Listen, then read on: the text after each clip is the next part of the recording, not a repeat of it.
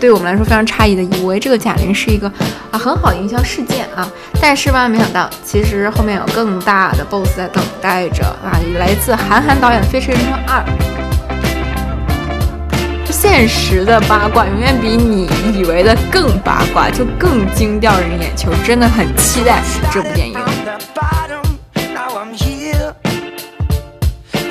Hello，大家好，这里是你看人家，我们历时两周终于回归了啊！过去的两周呢，我们这个经历了一些惨无人道的加班，年终岁末真的是太恐怖了，加班！我十八天没有过任何休息，你敢信任吗？你多少天？我我我敢信，因为我 也在加班。这样这样。那陈指导呢？在最近有没有在加班？我一月份完全没有活，到二月初开始疯狂干活，还是太真的太可怕了。但是除去这些可怕的事情之外，对我来说简直就是一个灭顶之灾，就是我没有十三薪，我的十三薪被取消了。这件事情真的让我有点难受，让我想起了前两天我们激烈的讨论的那部电影。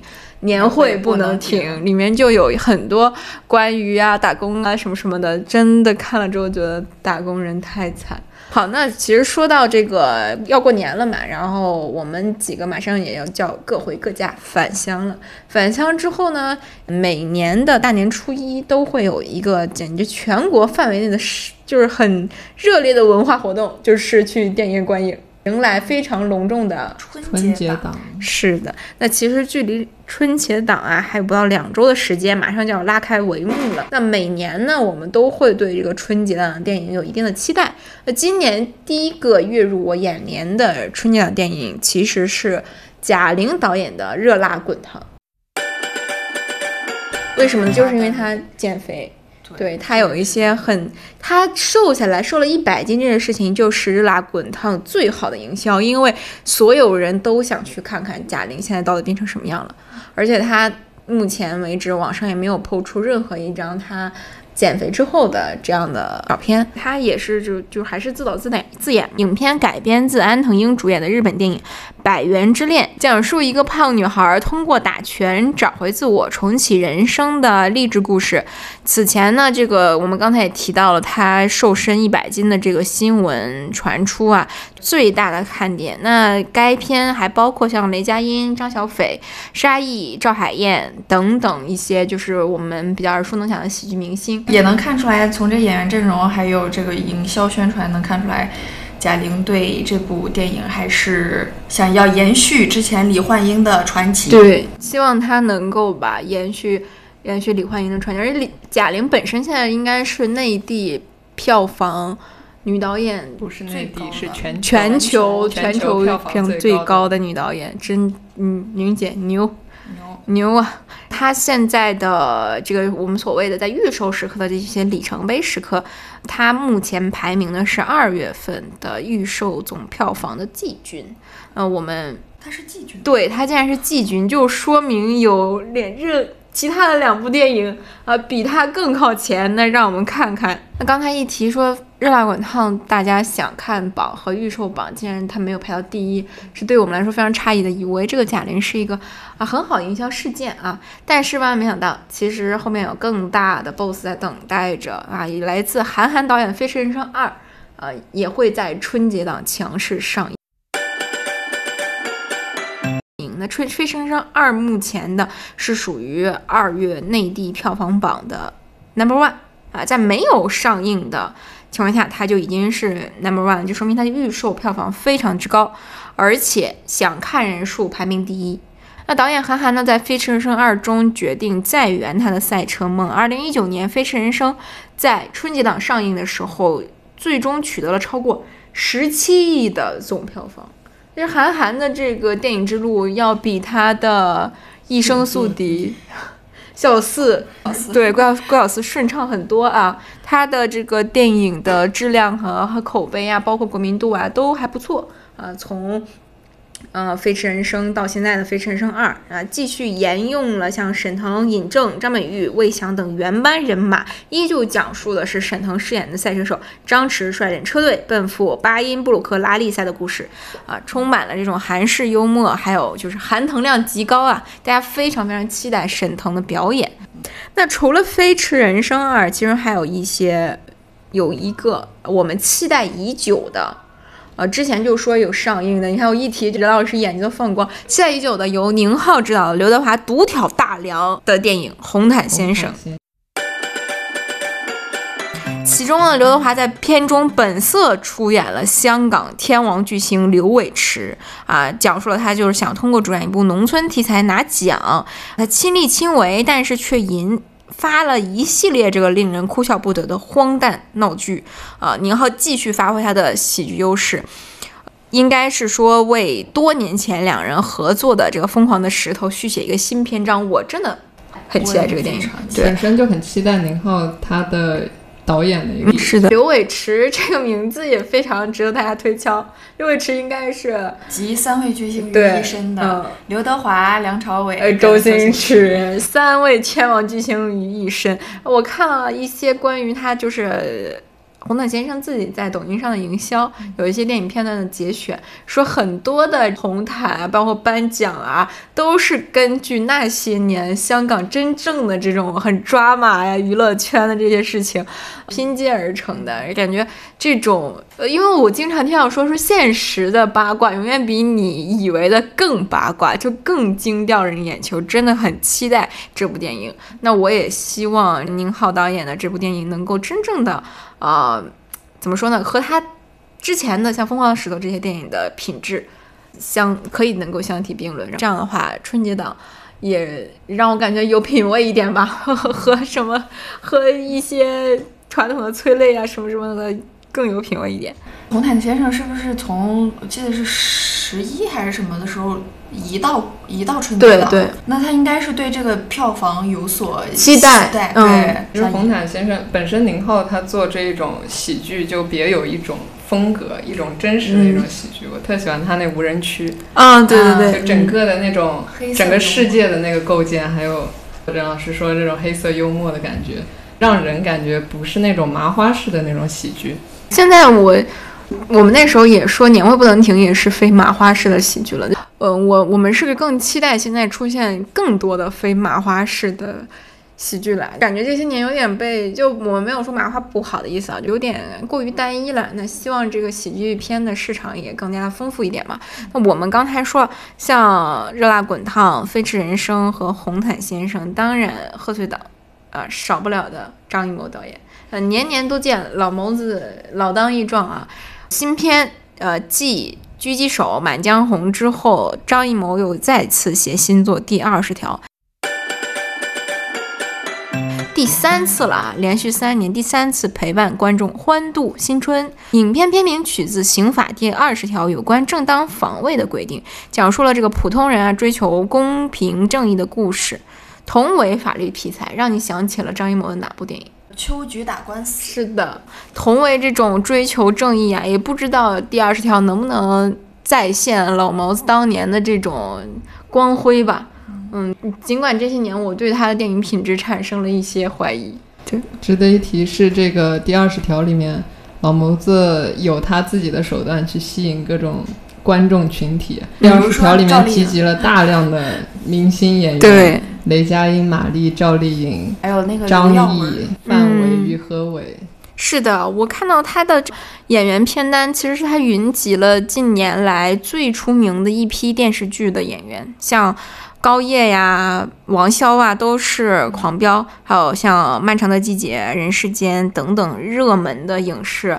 作品的主演都有在这部影片中出演。我看了目前呢到网上的一些宣发，那很多这个第二十条的吸引我的宣发其实是，嗯，小赵赵丽颖她这个聋哑人的演出。啊，我其实对赵丽颖的影，希望她的这个影视期之路期待值很高，因为我看了《风吹半夏》啊，包括《知否》啊这种，我超爱看，看无数遍了。我是觉得，嗯，赵丽颖的演技近年来在不断的提升，而且她不知道她是因为她自己的个人原因啊，是因为离婚了也好，还是，呃，有一些其他的遇到贵人了也好，她的这个内涵要比同期的。啊，一小花已经不能算小花了，大中花吧，中花，中花，它现在不能算小花了，呃，要强很多。希望这次小赵能够在张艺谋这部影片中大放异彩吧。我看了一些片段，觉得他演挺好的。对我看到宣传片段说，这个聋哑人的设定是他自己想的。不是导演说的，是呃赵丽颖自己提出来的，就是还是比较有想法的一个演员。他一直都是想法。是他，我感觉他是那种很很坚定，对知行有文化人啊。我在这捂着半天，我都不知道说什么，人家一下知行合一。对我是觉得赵丽颖一直都是这样的一个人，她很明确的知道自己想要什么，也知道怎么样去提高她的目前的这种状态，也很期待这部电影吧。但是我近年来对张艺谋的。各类新片都不不抱有期望，对，我也是。尤其是坚如磐石之后，坚如磐石，呃，因为像我讲一个好玩的事吧，就是我男朋友他，呃，那天在电视上点播了坚如磐石，他说我怎么不信？就网上说那么不好，我才不信呢，我一定要看。结果看完了之后，我第二天早上问他，他说什么玩意儿？当时也是吧，就很多人感觉自己被骗了。对，我是看预告片的时候，我特别期待坚如磐石，结果看了之后就。打脸，而且我不相信那个是张艺谋拍的。我我其实也很疑惑，因为，嗯，作为这么知名的国际大导演，近两年来的作品频出啊，他是一直高度就这种创作。那我拿我自己举例，我可能一年拍一部中期，我都这一年我都过不好，都都不消停。我也不知道他自己是，就是。他是有一整个团队，一整个团队，但是那他的脑子也要每年都有一部新片，而且体量都都很大，每年的新片体量都不小，嗯，都是很多演员，呃，不管是题材啊还是什么也好，都不是那种小而精的作品，都是那种比较大的，像《满江红》又是这种古装，又是很多的这种长镜头拍摄，我是感觉我很羡慕一个。七十三岁，七十三岁的老人跟我爷差不多大，还能有如此旺盛精力，我都没有，我气血肯定不足。上班上的，一切都可以归咎为上班上。而且张艺谋这他是之前只做了一个金江。三枪拍案惊奇是一个喜剧片，对，它其实都是正剧的。第二十条也是一个喜剧片。你们有看过三枪拍案惊奇吗？我看过，还是在影院看。我也是，我我好像有印象，那是还在我们镇 我们镇的那种少年宫的影院，当时还不是很清晰。对对，但是看的人特别多，尤其是东北，因为还有赵本山、小沈阳那年爆火的时候。还有倪妮，什么倪妮？闫妮儿？什么妮？我还跟你那儿倪妮有闫妮儿。当时都说这个拍的烂，但是我前段时间已经看到一些人在为《三江拍案惊奇》反水。其实你后面观看，你拿现在的这些影片和当年《三江拍案惊奇》比起来，就像有人现在说英雄。什么无极？你回过头一看，人家也是有很高的艺术造诣的。对，我看到有人也在为《三枪拍案惊奇》翻案。其实《三枪拍案惊奇》改编的是一个非常出名的美国电影，是由科恩兄弟的《雪迷宫》。对，我刚看到《三枪拍案惊奇》的豆瓣评分竟然这么低，四点八分，我才想起来，《三枪拍案惊奇》应该是我到电影院看的第一部张艺谋的片儿，是吗？对，呃，因为我们小时候那个电影院就是要去。要去省城看，要去省城才有那种现代化电影院。除了那些小时候老师必须要求你去，你去那种文化宫看的，这个应该是我看的第一部，那时候就没看懂，呃，看的迷迷瞪瞪的，而且还有上镜呢，还喜剧部分的。其实当时看这片儿，就是我我因为我小时候嘛，完全不知道讲的什么，冲这些演员去的。当时看感觉是有一点惊悚的。其实张艺谋还是。能拍出来那种感觉，《雪迷宫》它本身也是怪怪的那种那种黑色幽默的感觉。那我们刚才说了，其实四部电影都属于春节档第一梯队的，就这第一梯队四部电影要争一个票房冠军的，要看他们四部电影哪部会扑街，哪部创造奇迹啊！我其实内心里。比较期待，或者说我会去电影院看的，应该是《红毯先生》，但是我应该不会再为老谋的电影再花钱了。我尤其是春节档那么贵，我他现在有点丧失了一个国民信任度了啊。像呃贾玲导演的这个《热辣滚烫》，我应该也不会去电影院看。原因其实很简单，因为我讨厌嗯强塞式的抒情电影。呃，像李焕英我就没有去看，我感觉李焕英是那种。让我哭而哭的电影，我内心不想在影院那么不体面。那李焕英是就我妈，我买了张票给我妈和我弟去看。弟是十三岁看的时候嘛，然后他就看了，我妈就在边上就很开心。嗯她说她看到儿子在默默抹眼泪，嗯她感觉很感动，她看懂了。所以其实像李焕英啊，包括像我觉得热辣滚烫应该也是这种类型的，它是属于一个照顾到绝大多数观影观影群众的一部分，少部分影评人或者是说可能平时看的更多的文艺电影，或者是嗯所谓的看不太懂的那种电影，喜欢那种看不太懂的画引号的啊高端高端电影的人群，会觉得这个东西有点。嗯，对于他们来说不够得上高级电影的那个标准。但是我们我们说的，我现在说的都是带引号的啊，也不代表我自己的观点，我只是不想去电影院哭而已。但我是觉得李焕英她能够创造一个票房冠军，其实是一个好现象。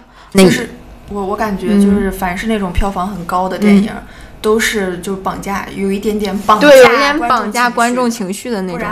对，所以我就有点抗拒了，有点害怕这种绑架我情绪的。我是一个情绪不太稳定的人，我是 E ENFJ。当时吴京的那个《战狼》，嗯我自己去看，我和我男朋友去看，再加上我和家人去看，一共看了三遍。有些电影是把你扔到那个环境里，你就是把你置身到那个黑暗之中，你一定会被他那个情绪影响。但是你回过头来，你没觉得他有什么啊？会有这样的电影啊？那有一些我们说的所谓的真的经典电影是那种你看八百遍都觉得，哎呀，有更多的这种品味，这个样子。每看一遍就常常看常新。新嘛。那除了我们刚才说的这部四部第一梯档的喜剧，那还有《对有没有《熊出没》？熊出没》的第二梯队，对。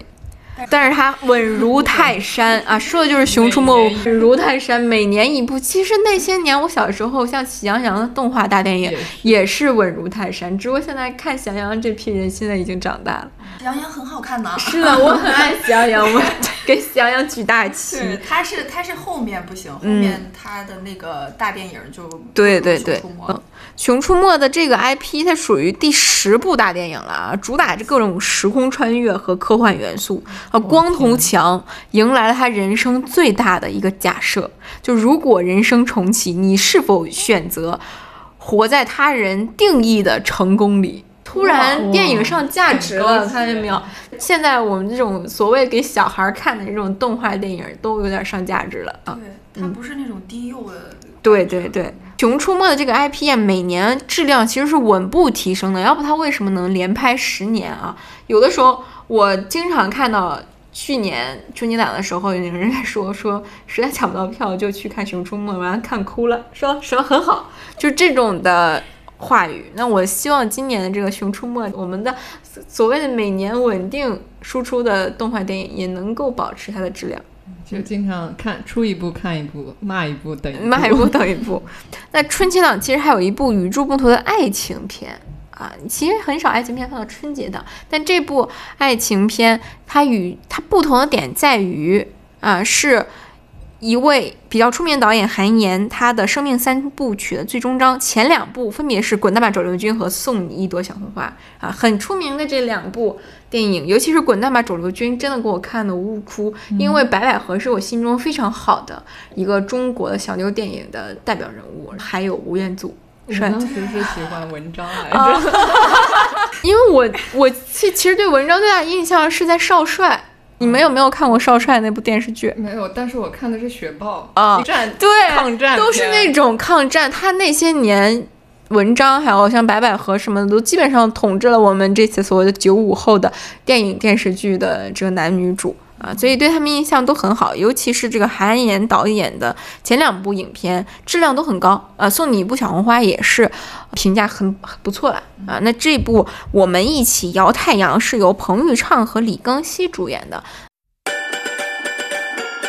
我看到抖音的一些宣传是李庚希是一个尿毒症患者啊，嗯，很很很苦啊，走不动路，两个人感觉就是那种，嗯，有一类文学吧，出租屋文学。看起来就像是我虽然没钱，但是他会对用命疼老婆的那种人啊、感觉彭昱畅就是这种的这个日外在形象。影片其实是改自一一个真实的纪实报道文章，讲述的是两个身患重症、性格迥异的年轻人踏上一段治愈之旅的故事。那这部电影让我想到了一个，你想到了哪个？我想到那个《幸运里的错》，对我也是吧？你你有没有看过《幸运里的错》？外国片儿，对，也是也是这种两个。身患重症的年轻人，其实相相似的不光是幸运里的错。最近我还看到了一个，我忘记名字，也是那种帅哥美女，呃，但是都身患重症，就他们两个不能触碰对方，触碰对方就会死，会死掉。呃，是因为自身的免疫系统疾病，他们俩谈恋爱就拿一根棍儿。其实相似题材的，我们说的欧美的爱情小感人的这种小呃小小故事吧，有做的非常优秀的。那我也期待这部由韩延导演的电影。爱情不同寻常的爱情片能够在春节档的厮杀中啊搏出一片天地，但是我其实有一点点担忧，因为它这个是个癌症，反正就是得病的片儿，就是在春节会不会有一点不太合适？如果他们俩没死的话，最后是个 happy ending 或许还好。对，如果他们俩真的故事结局是一个不好的结局，我觉得像春节嘛，中国人都喜欢就是图个吉利，或许就会，呃，但也不一定。现在人们对于这种这种死个钉的观念，我觉得还好。因为我记得以前好像春节档是也是韩寒导的那个刘昊然演的那个你一顿死那，叫啥来着？叫啥？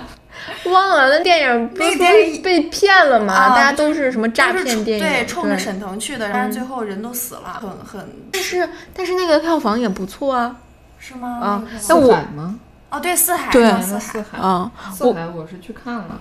然后里面就觉得就是很小说，咔咔一顿死，但是这就但主要还是剧情不行，是口碑。四海是因为它的剧情很颠，它是一个就是你。不知所云的故事。我记得纯洁好像当时也陷入争议。嗯，对，因为他演的就是那种有点傻白甜的那种。但纯洁的现在的这个，他好像演了个电视剧，那个电视剧叫《脱轨》，很好看。呃，跟林一演的俊男美女，他在他在那里面，纯姐绰绰有余。纯洁到电视剧里面简直就是吊打。你看她那个演技，她真的美，你就一下能理解为什么要选择她去演电影。她真是电影脸，就吊打那种电视剧小花。韩延导演的一部叫《我爱你》，也是今年上映的一个开幕影片。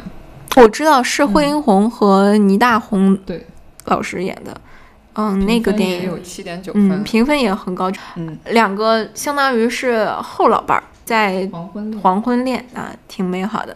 另外，我们刚才说了一些，呃，除了《熊出没》之外，还有两部动画电影了，一部是《八戒之天蓬下界》和《黄皮天降财神猫》啊。这两部电影，想去看《天降财神猫》。我想去看《天降财神猫》，我想求求你看他用的这个黄皮，就是我们经常迷信用的那个貔貅嘛，呃，一直贪贪财啊，要只吃不出这种，呃，黄皮贪天降财神猫，哎，去接一接财神，可能这部电影初五没准会大爆，呃，大家都去接接财神了，嗯。那除了这个呢，我们还看到了一部由彭发执导、吴镇宇、任达华主演的悬疑片《破绽》啊，讲述的是香港警方对恐怖组织的对决。但是目前发布的这个物料很少啊，感觉就是在春节档中有点被动。那其实近些近几个月吧，香港电影，尤其是这种枪战啊，或者是。和这些匪徒有关的太多了，太太多，而且质量不高，评价又不好，可能会对观众造成一些影响。那以上呢，我们呃现就是探索了，呃，以上呢就是我们网罗了这个网络上关于春节档的一些电影的目前的宣发和它放出的物料，我们对此有一些期待，呃，希望大家能够。